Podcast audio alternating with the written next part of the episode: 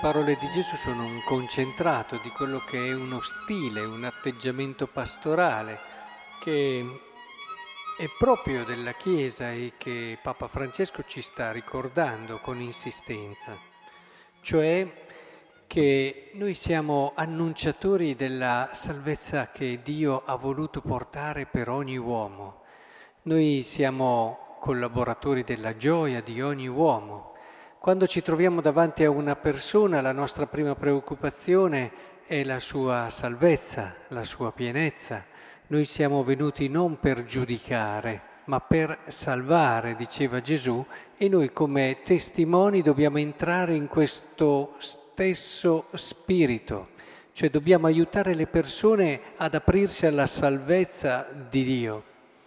È molto difficile eh, non scivolare a volte in quello che può essere un giudizio, ma credo che mettere al centro la persona ci aiuti sempre, come fa proprio Papa Francesco. Direi che uno dei criteri ermeneutici fondamentali di quello che è il suo discorso è proprio quello di mettere al centro la persona. Attraverso questo filtro si possono capire tantissimi dei suoi interventi e tantissime delle sue scelte, cioè partire dalla persona, la grandezza di ogni persona, il fascino che ha ogni persona, il senso di mistero di ogni persona.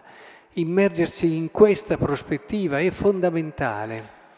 Non dobbiamo tanto noi preoccuparci di appunto già di spiegare le conseguenze di quello che una persona fa o non fa, tanto è la realtà, come qui dice Gesù, chi mi rifiuta e non accoglie le mie parole, a chi, lo condanna? La parola che ho detto lo condannerà nell'ultimo giorno, perché io non ho parlato da me stesso, eccetera. Cioè, chi poi eh, purtroppo fa delle scelte sbagliate, usa male della sua libertà, alla fine c'è una evidenza, una verità che non può essere tolta e che alla fine eh, si imporrà anche alla sua stessa vita.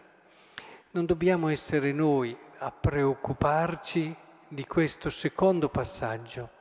È molto importante questo perché non sminuisce in niente il valore di una verità. Qui si parla di una verità, si parla di una verità che si impone, di una verità che va servita, di una verità che però non possiamo pretendere di possedere, ma che starà sempre un passo avanti a noi.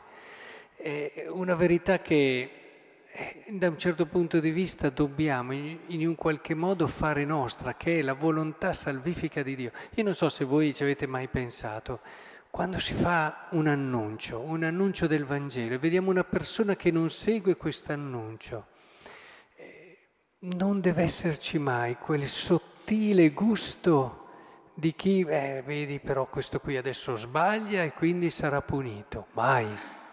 Questo non è divino. No, non deve esserci mai. Vedi, adesso pagherai le conseguenze di tutto quello che hai fatto. Non va bene.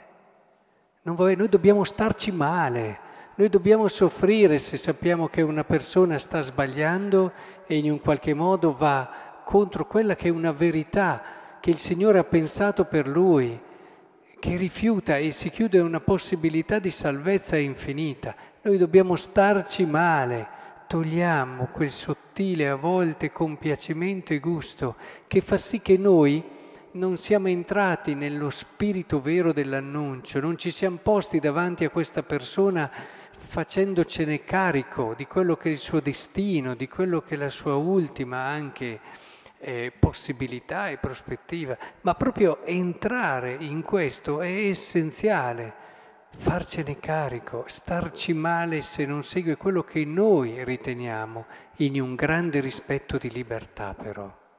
Questo Credo che Dio stia dando lezione da secoli. Quelle volte che si dice ma perché Dio non interviene? Non avremmo evitato quante volte, no? Lo si pensa, quante volte lo si afferma. Eppure, eppure questo è una lezione che Dio ci sta dando annunciare in modo instancabile, ponendo sempre al cuore la persona, facendo entrare il destino di questa persona nella nostra stessa vita in un contesto di assoluto rispetto della libertà. Beh, in queste poche frasi abbiamo un po' riassunto lo stile delle nuove evangelizzazioni, quell'evangelizzazione che più che mai è necessaria oggi nel mondo attuale.